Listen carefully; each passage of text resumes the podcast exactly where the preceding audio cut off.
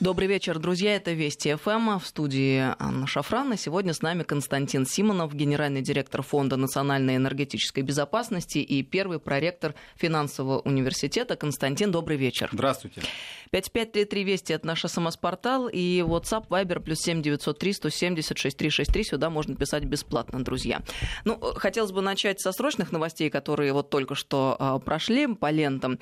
А, вице-премьер Российской Федерации Дмитрий Козак заявил об уверенности, что Российская Федерация и Польша до 10 июня договорятся по находящейся в стране загрязненной нефти.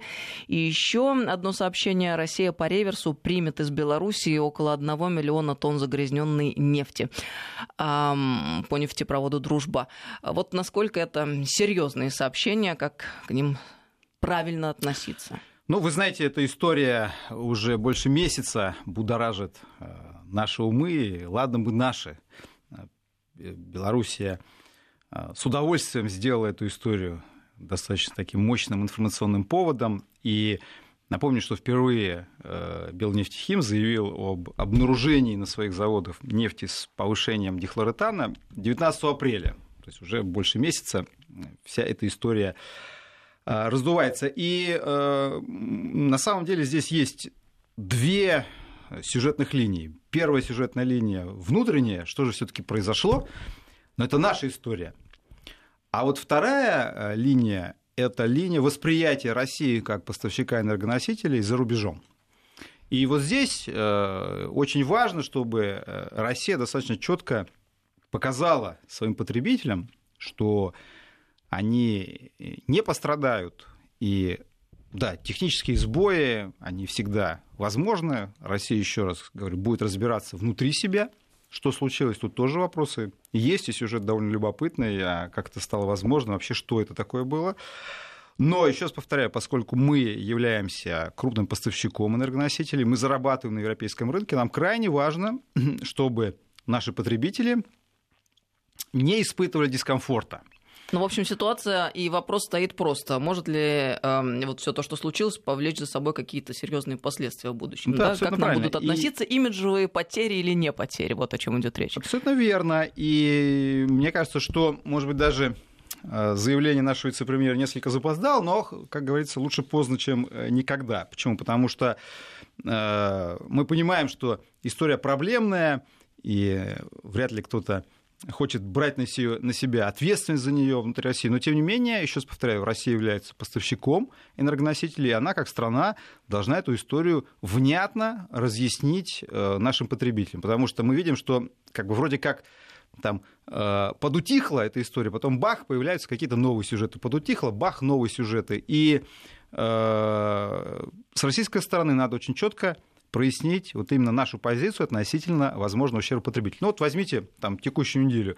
Э, в понедельник появляется сообщение, что Тоталь и Эни отказываются платить за полученную нефть с дихлоретаном. И тоже такой, такая сенсация сразу, все начинают обсуждать, хотя Суть-то истории заключается в том, что, да, действительно, а, поскольку были недопоставки на два немецких завода, один из которых принадлежит Эни, другой принадлежит Тоталь, компании сказали, что там часть нефти они недополучили, поэтому за нее они платить не будут. То есть сюжет, на самом деле, ну, не такой-то уж сенсационный, но тем не менее обсуждался он достаточно лихо. Потом пошли новости, что на немецкие заводы все-таки дошла э, эта грязная нефть. Хотя тоже информация не до конца проверена. И в этом плане надо, мне кажется, сейчас вот мысль, которая прозвучала, что Россия забирает, вот если эта нефть дошла, например, до Польши, да? А, там надо, кстати, разбираться еще с объемами, потому что Э, белорусы веселые ребята, они там заявляют 5 миллионов тонн э, нефти, э, но Опять же, как они сумели посчитать, потому что часть нефти была отгружена через порт Усть-Луга,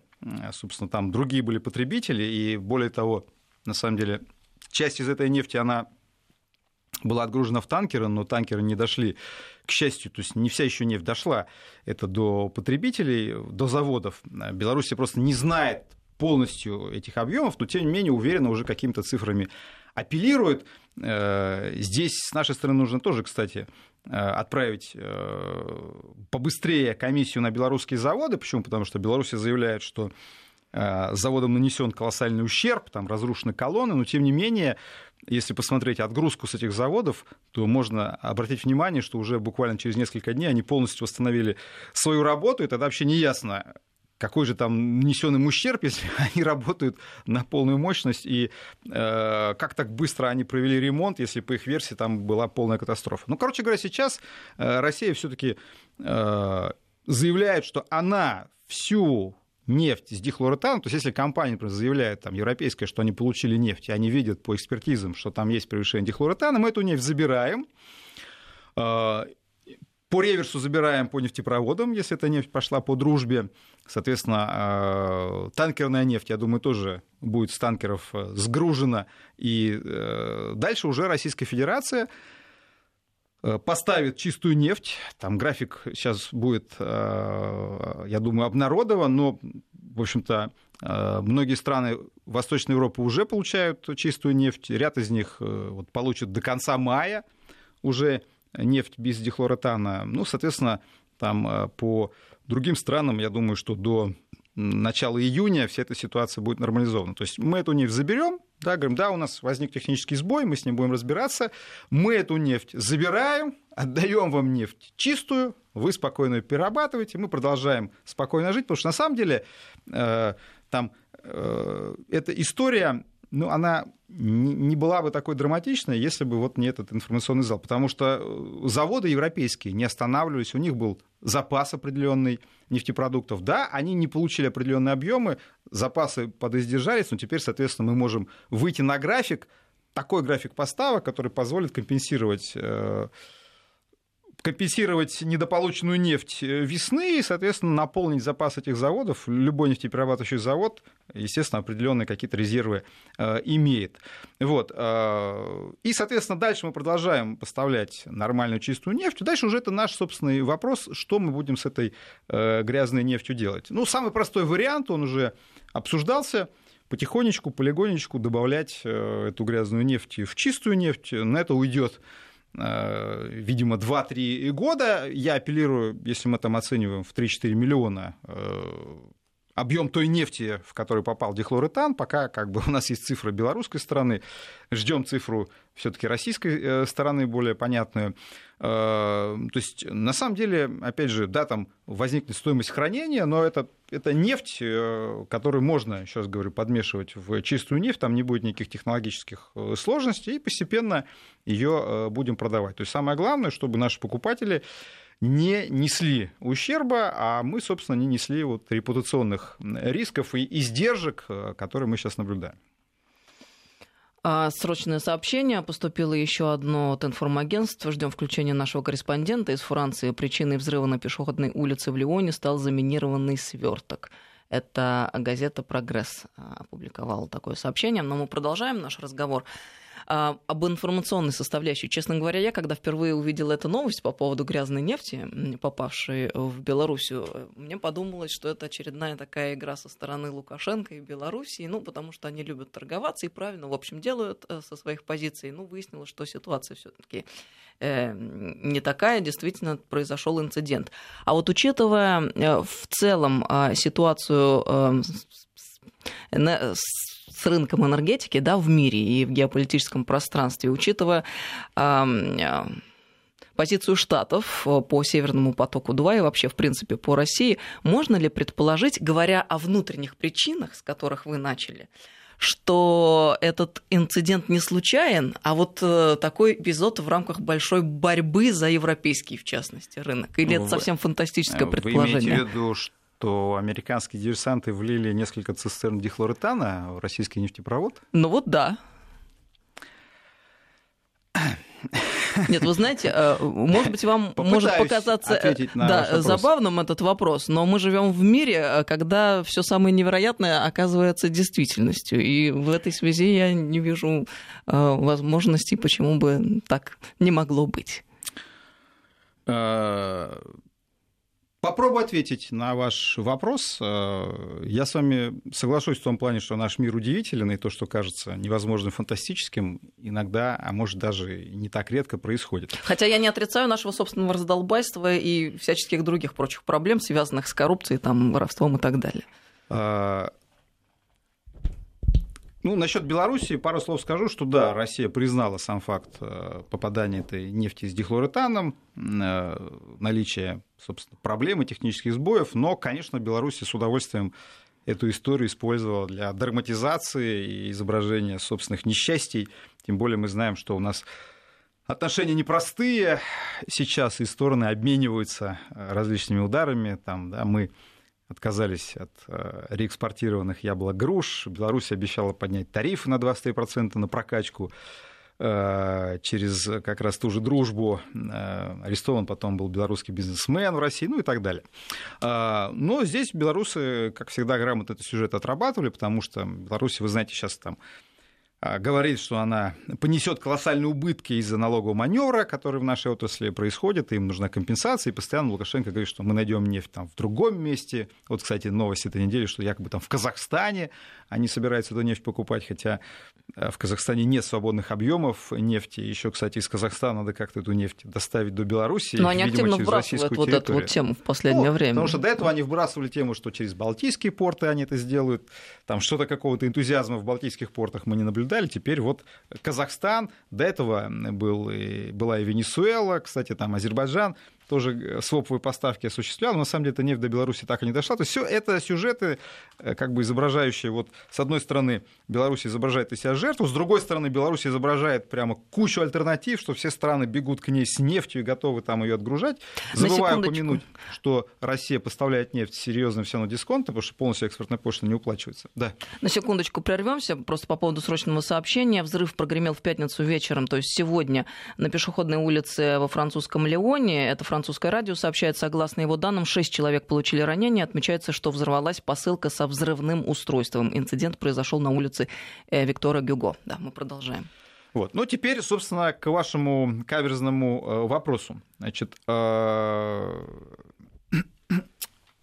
ну, мы знаем, что компания «Транснефть» в лице ее руководителя 30 апреля изложила Путину версию о том, что в Самарской области нефтяная мелкая компания имела доступ к узлу учета нефти. Ну, что такое узел учета? То есть это узел учета, он собирает нефть от производителей и потом как бы оказывает услугу по вливанию этой нефти в магистральный нефтепровод. А, так вот, э, Транснефть заявил о том, что эта компания, соответственно, занималась тем, что подменяла как бы нормальную нефть на нефть грязную.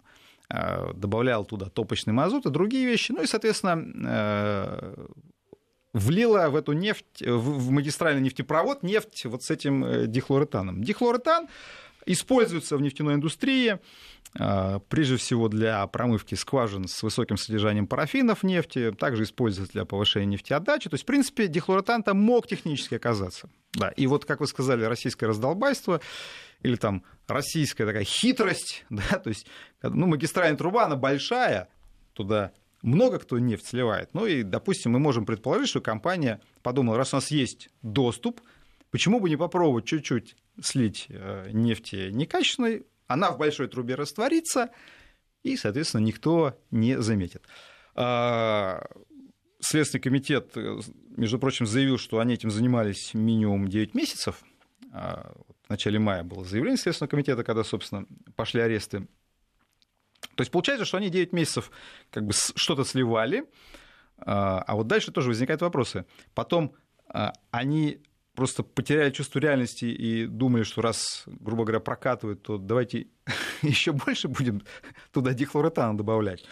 Или же они что-то перепутали, потому что, понимаете, а, эта нефть от Самарской области дошла до Белоруссии дошла, ну и через Белоруссию, кстати, Понятно. там дошла, там сейчас будем разбираться, там дошла она до Польши, дошла она до Германии, да? Дальше она попала в Усть-Лугу э, на север, на Балтийское море.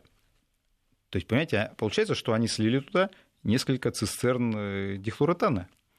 А, и вот тут уже вопросы, конечно, возникают. Понимаете, какое это раздолбайство и что же это произошло? Ну, мне еще очень интересно, как вот, это 9 поэтому... месяцев можно было наблюдать за ситуацией с тем, чтобы потом, в конце концов, э, случилось страшное. А раньше нельзя было поэтому предпринять какие-либо на действия? На самом деле вопросы есть. к тому, что же случилось. Вопросы есть, и вот я надеюсь, что все-таки Следственный комитет будет транспарентен в этой истории, и нам будет все-таки сообщать ход разговора с этой компанией. Ну, вы знаете, что ряд фигурантов этой компании, они вообще находятся за рубежом и давали интервью э, на этой неделе в российских средствах массовой информации. Но они пока поступают тоже так по-российски, они говорят, что мы ни в чем не виноваты, а сливали другие.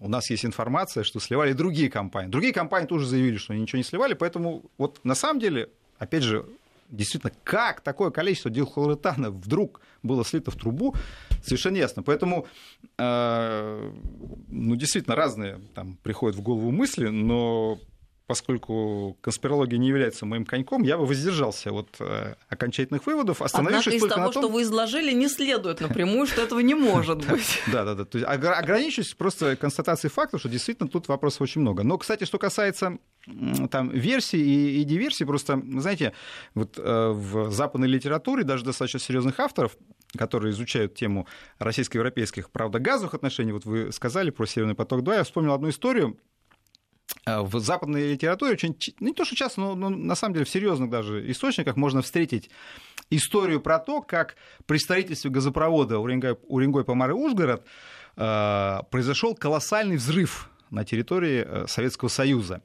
И э, говорится о том, что Соединенные Штаты, которые участвовали в начальном этапе в поставке оборудования в Россию, сознательно поставляли э, бракованные, бракованные агрегаты, и потом в какой-то момент э, привели э, всю эту историю в действие и подорвали построенный уже газопровод. С одной стороны, история это выглядит вроде бы для нас, ну, в чем-то даже перспективной, потому что, можно сказать, посмотрите, какими методами ЦРУшники пользовались. Тем более, сейчас повторяю, все это описана история в американской литературе, это не российские авторы. А, были. С другой стороны, на самом деле, почему Соединенные Штаты эту версию излагают? Потому что, ну, на самом деле, она показывает а, как бы всепроникающую силу американских спецслужб, что, видите, они даже в Советы умудрялись поставить оборудование с закладками, и потом просто взяли, нажали там на кнопку, и взорвался газопровод. Колоссальный, причем там пишут, что он был колоссальный взрыв, там видно из космоса и так далее. Этот сюжет очень интересный, я часто о нем встречал, и когда вот мы просто занимаемся плотно историей наших газовых отношений с Европой, и я специально говорил с большим количеством ветеранов нашей газовой промышленности, в том числе и с теми, кто строил этот газопровод, все в один голос говорят, что это байка, или, как сейчас модно говорить, фейковая новость, то есть, что этого не было. То есть, понимаете, э, история наших поставок нефти, газа в Европу настолько драматична, интересно, что периодически э, возникают и такого рода версии. Но вы знаете, в наших газовых отношениях там много и гораздо более подлинных сюжетов, где есть и не меньшие драмы, человеческие жертвы, поэтому здесь газовые, газовые игры, они часто достаточно драматичны, но иногда вот э, такого рода сюжеты, на мой взгляд, явля... могут являться и э, перебором. Поэтому насчет американских шпионов надо все-таки подождать э, подождать уже как бы комментарий в рамках уголовного дела со стороны тех людей, которых в этом обвиняют. Во время визита на Украину 21 мая министр энергетики США Рик Перри выступил с заявлением о том, что в недалеком будущем может быть принят закон о санкции против российского трубопровода, трубопроводного проекта «Северный поток-2». А четыре американских сенатора до этого 15 мая предложили законопроект о защите энергетической безопасности Европы. Цель – помешать прокладке трубопровода между Россией и Германией.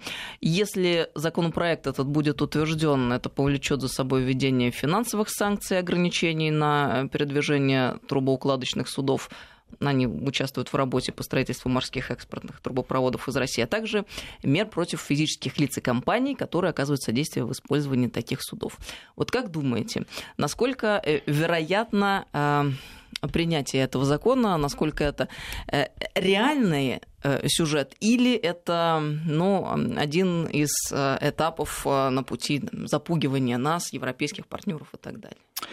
А, хороший вопрос. Э, вообще тот факт, что министр энергетики возглавил официальную делегацию на инаугурации украинского президента, конечно, э, довольно показателен. А, ну, потому что чего вдруг министр энергетики едет как э, глава делегации. А, но, собственно, министр энергетики, видимо, для этого и отправлен был, чтобы сделать вот те заявления, о которых вы э, сказали. А, история очень любопытна. Почему? Потому что в последнее время вообще как-то интенсивность заявлений на тему, что санкции будут введены, она становится какой-то запредельной и фантастической. А вот что из этого следует, об этом мы продолжим разговор сразу после новостей, через несколько минут. Я напомню, что с нами сегодня Константин Симонов, генеральный директор Фонда национальной энергетической безопасности и первый проректор финансового университета, 5533 Вести, СМС-портал, и WhatsApp Viber, плюс 7903 170 6363, сюда бесплатно можно писать. Продолжим. Добрый вечер, друзья, мы продолжаем беседу. С нами Константин Симонов, генеральный директор Фонда национальной энергетической безопасности и первый проректор финансового. Так вот, мы перед уходом на новости остановились на том, что интенсивность заявлений со стороны Штатов все возрастает и возрастает относительно а, санкций, а, которые могут быть приняты в отношении Северного потока-2, и вот о чем это говорит. Да, и видите, все идет по нарастающей, и они такие очень интересные. То есть сначала говорили, что санкции будут введены, потом, что санкции будут точно введены, потом, что будут введены самые ужасные санкции, и, кстати, Перри, обратите внимание тоже на его стилистику, он сказал, не, не сомневайтесь, э, вот санкции точно будут введены, и все время новые идеи возникают. То есть говорят, что вот эти будут введены, потом говорят, нет, вот эти будут введены, нет, потом еще вот те будут введены, и, и, и все новые новые идеи, там, наказать компании, теперь наказать, вот, как вы сказали, уже трубоуклад... трубоукладчики сами, и суда арестовывать, и не сомневайтесь, не сомневайтесь, не сомневайтесь. Но при этом почему-то санкции не вводятся. Давайте посмотрим на техническую сторону вопроса. Может быть, там такая сложная процедура в Соединенных Штатах, что эти санкции не так просто ввести. На самом деле, э, был еще летом 2017 года принят знаменитый закон о санкциях, э, который наделил президента правом ввести любые санкции против любых российских газопроводных проектов. Это означает, что президент Трамп в любой день может проснуться с утра и подписать как он любит там под камеры или в Твиттере, как угодно, а, закон о введении любых санкций, э, которые он посчитает нужным и возможным с американской точки зрения против российских газопроводных проектов. Но почему-то прошло почти два года, и президент Трамп э, этим правом не воспользовался. Зато мы постоянно слышим, что вот-вот, вот-вот, вот обязательно. А, при этом газопровод строится, э, построено уже больше половины проекта. А, возникает простой вопрос. Чего же ждет Трамп? Может, он заманивает нас в хитрую ловушку, что когда мы построим почти все трубы останется и последний все километр. миллиардов долларов э, будут потрачены. Да, да, да. Он введет санкции, и вот тут мы на последнем километре и замрем. Мне лично кажется, что Трамп не вводит санкции по другой причине, потому что э, на самом деле он понимает, что саму стройку не остановить, и газопровод будет достроен, и поэтому, если он сейчас введет санкции, а трубу достроит, то глупо будет выглядеть он прежде всего. Получается, что американские санкции не так и страшны, вот они введены, а труба завершена. Почему я так считаю? Ну, смотрите, а, почему надо было санкции вводить раньше? Давайте пройдемся по основным местам этого проекта. А, напомню, что газопровод «Северный поток-2» реализуется а, «Газпромом» и пятью э, европейскими компаниями, которые осуществляют финансирование этого проекта. Э, они постепенно каждый квартал переводят деньги. На самом деле, если бы санкции были введены раньше, скорее всего, эти пять европейских компаний, потому что все они имеют бизнес в Америке, там, э, завязаны там транзакции с Америкой, конечно, для них это чувствительно. Германия, Британия, Нидерланды, Австрия и Там Франция. пять компаний, да, это две немецкие компании, австрийская компания OMV, э, Shell, э, англо-голландская, и французская Engie. А, да, для них это критичная история. Скорее всего, они бы прекратили финансирование проекта. Но там осталось-то уже чуть больше миллиарда им перевести. То есть они основные деньги уже перевели. Если бы санкции были введены два года назад, это было бы более чувствительной проблемой, да и то, на самом деле, найти на рынке эти деньги для «Газпрома» проблем не составляет. Компании пока все в проекте, они продолжают, то есть несмотря вот эти заявления, что мы завтра введем санкции, пока-то санкций нет, компании все находятся в проекте, потому что э, всем им интересно получение российского газа, всем им э, этот проект интересен, и они э, держатся, и пока никакой как бы, дрожи не проявляют. Вот я буквально во вторник летал с представителями всех этих пяти компаний на Баваненковское месторождение э, на полуострове Ямал. Э, это как раз месторождение, с которого стартует, можно сказать, вот вся цепь газопроводов, которая потом завершается Северным потоком-2. То есть мы же теперь газ берем с полуострова Ямал, э, и они смотрели, как вот в России этот газ добывается. Мне это напомнило историю, кстати, вот с Уренгой по Ужга, тогда тоже, когда строили газопровод, вот эта сделка была, газ-трубы, немцы настойчиво просили показать им Уренгойское месторождение, которое было тогда ресурсной базой, и тоже был визит. И я это говорю к тому, что компании смотрят, они, кстати, очень впечатлены, потому что, знаете, там газ в тяжелых условиях, вот мы были 21 мая, там по-прежнему снег минус 8, э, и это как бы начало весны. Ну, поскольку это заполярный круг, 40 километров от Карского моря. То есть все европейские компании, пять компаний, э, они ездят, смотрят, платежи проводят, пока вот эта история их не напугала. Но если ведут санкции, раз повторяю, да, скорее всего, они прекратят финансирование, но эти деньги найти не так сложно. Идем дальше. Трубоукладчики. Э, вот трубоукладчики, да, это, с одной стороны, проблема, но вот в чем там фокус? Э, две компании участвуют в строительстве этого проекта. Первая компания Saipem, это итальянская компания, там есть американские акционеры, скорее всего, она тоже из проекта выйдет. Но на самом деле это скорее Сайпим уговорил э, дать им возможность принять участие в проекте. У них очень небольшой участок в немецких водах, который они реализуют. И в этом плане швейцарская компания Allsys за них легко эту трубу достроит. Поэтому ключевой момент – это швейцарская компания Allsys. Значит, что о ней можно сказать?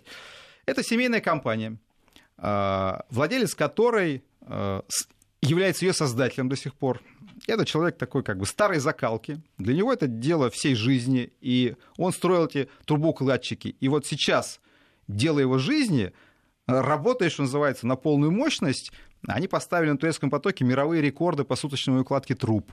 То есть компания Allsys, благодаря заказом со стороны «Газпрома» стала мировым лидером в деле строительства морских газопроводов. То есть... Ой, как по-другому совершенно история начинает выглядеть, когда через человеческую, через человеческую призму вот, человеческих отношений, человеческого отношения к делу ее рассматриваешь. Да, этот человек, он э, часто бывает на этих судах. То есть это не просто, там, знаете, такой современный менеджер, который типа там управляет чем-то. То есть он, он знает хорошо, как это все работает, он это дело создавал. То есть я так к чему говорю? К тому, что он прекрасно понимал, когда он в эту историю ввязался, что санкции могут быть.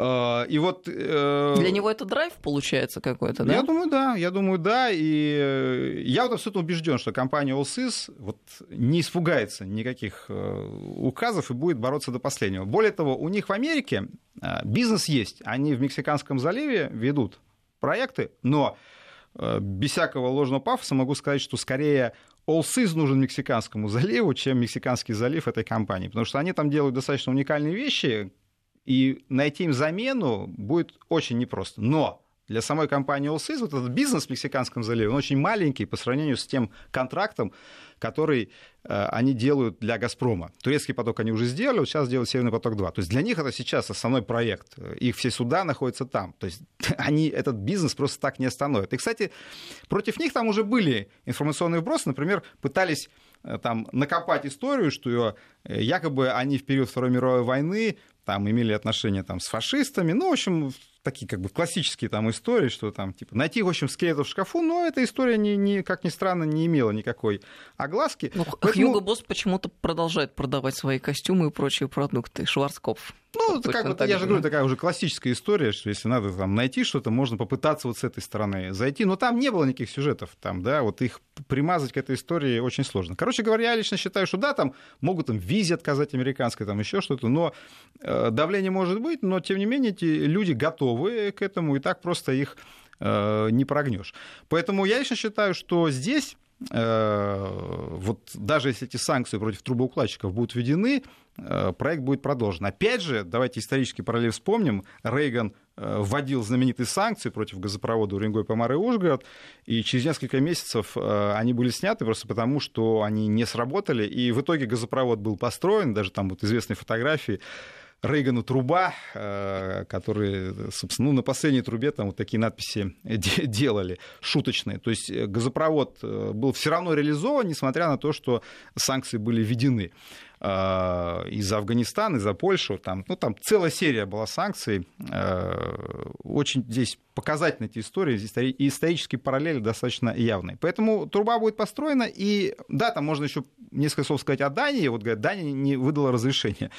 Тоже очень интересная история, потому что Дания, она ведь и не сказала нет. Почему? Потому что э, есть конвенция ООН по морскому праву 1982 года. Согласно этой конвенции, газопровод является морским транспортным средством. Страна не может отказать э, прохождении морского транспортного средства в своей экономической зоне. Дания не может не выдать этого разрешения. Поэтому она занимается тем, что просто тянет время, с целью получить какие-то бенефиты от ну, этой понятно, ситуации. что Соединенные Штаты оказывают на нее давление. Понятно, что это будет использовано Украиной на переговорах по продлению газового договора, потому что Северный поток там затягивается. Но на самом деле э, изначально было понятно, что полностью, ведь не надо же не только Северный поток построить, нужно построить газопровод Еугал, который продляет Северный поток. Нужно провести технические испытания всей этой системы. Конечно, система на полную мощность 1 января 2020 года, когда закончится договор, не заработает, это было ясно. Но психологически э, здесь здесь вот можно эту историю использовать, типа, ага, там труба до конца не построена. Но и еще один момент, он связан с тем, что даже европейцы уже понимают,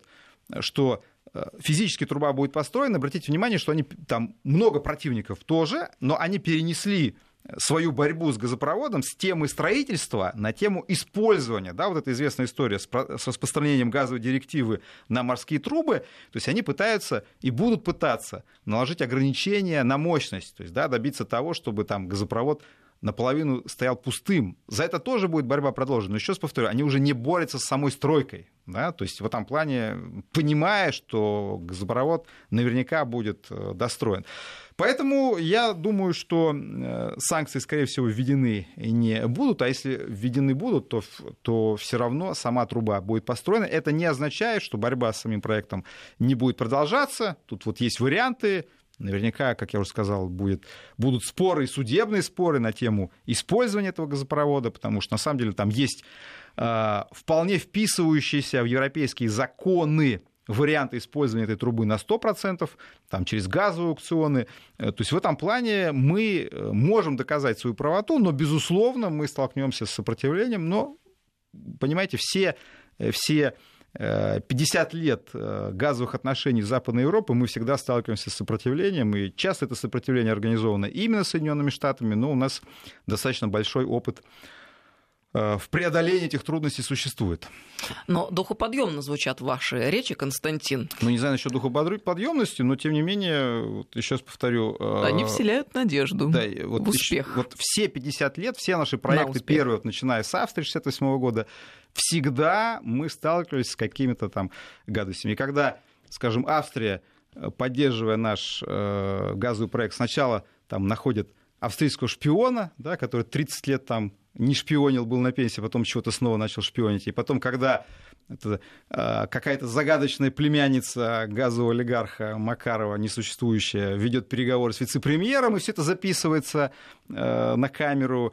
Э, ну, как мы понимаем, все эти истории не случайны, и что они происходят именно в той стране, которая отстаивает как раз строительство Северного потока-2, поэтому, но, еще раз повторяю, это, это далеко не первое, не первый пример и давления на европейских политиков, там и, к сожалению, и загадочные убийства были, э, то есть за все эти 50 лет чего мы только не увидели. Но, тем не менее, раз повторяю, мы с этими трудностями обычно справлялись, я думаю, что в этот раз будет так же.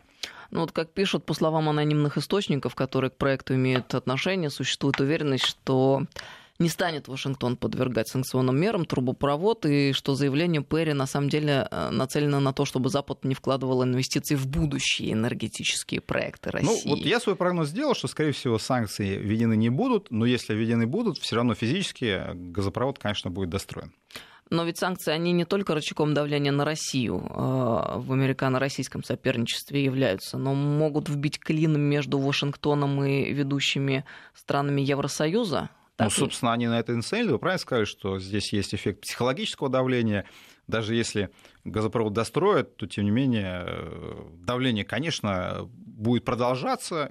Но еще раз вернусь к своему тезису, что вот мы первый газ в Западную Европу поставили 1 сентября 1968 года, вот 51 год почти мы поставляем газ.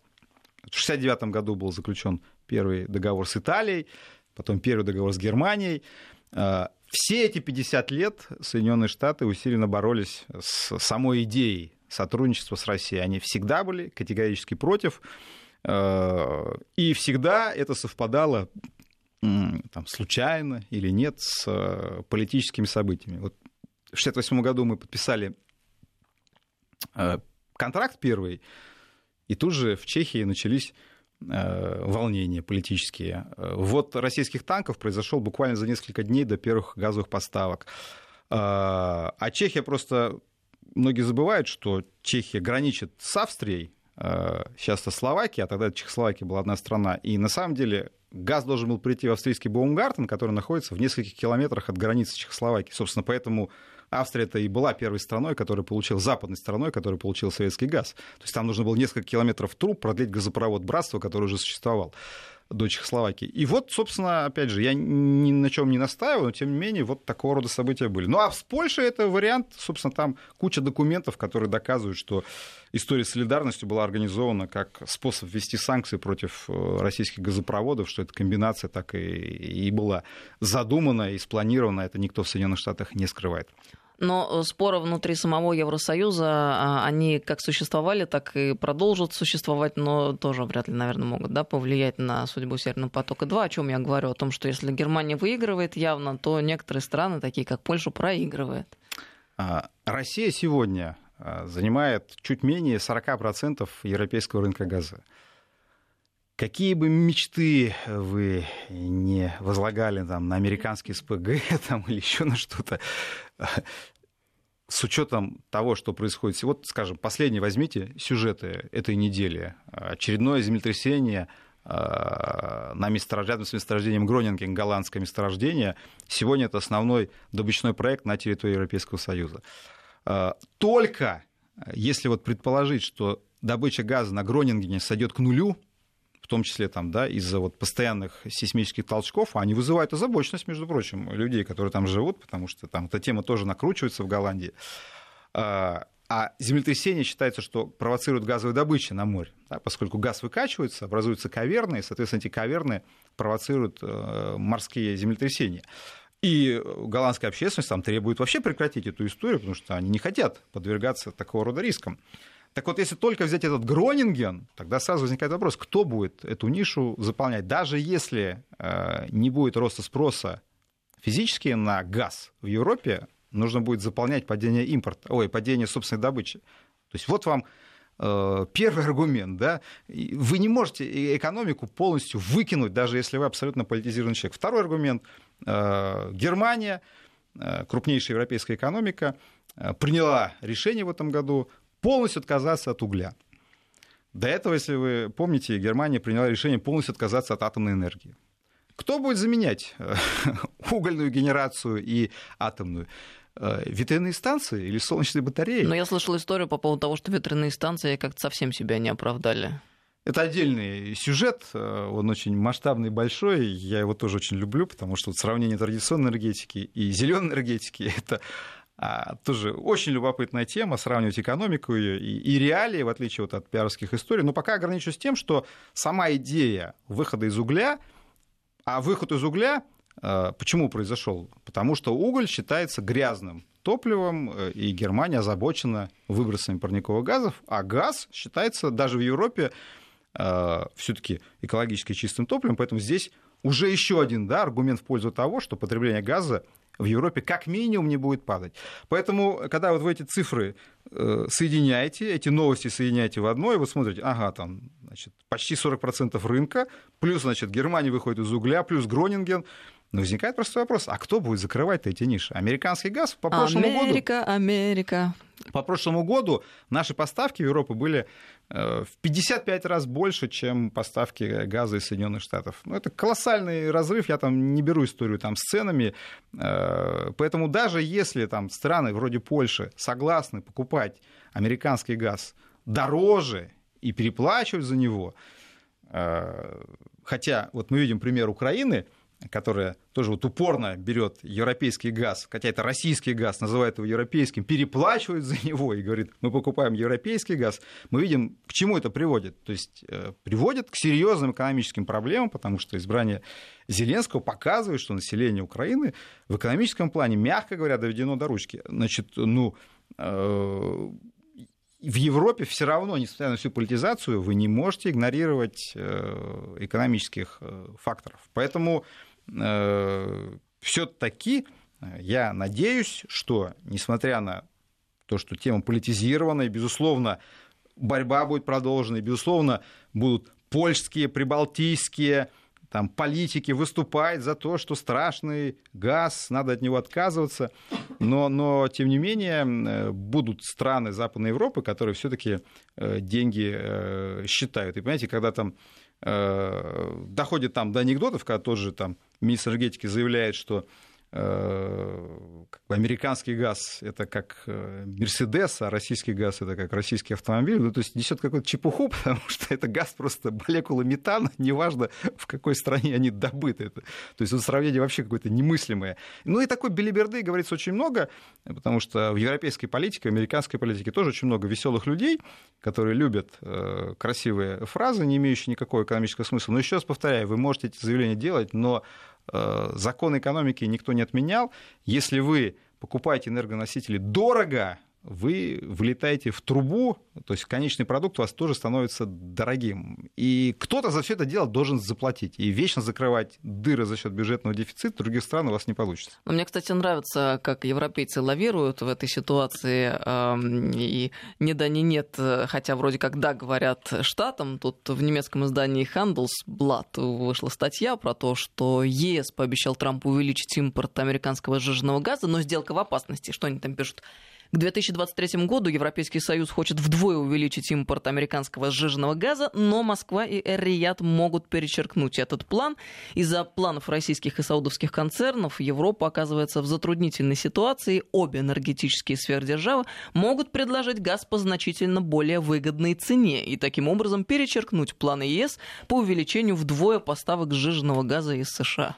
Российский газ уже сегодня существенно дешевле американского, и очень важно, что когда вот идут эти сравнения, не забывайте, что мы сравниваем не себестоимость российского газа, а стоимость э, продажи российского газа на европейском рынке. А вот когда мы сравниваем американцев, то мы берем именно себестоимость. То есть в этом плане Соединенным Штатам некуда сокращать себестоимость. А если уж дойдет дело до ценовой войны, о чем там многие мечтают, то в принципе у нас есть э, лак там, сокращение стоимости, себестоимости поставок. То есть в этом плане ценовую войну мы выиграем всегда. Просто не хотелось бы до этого доводить.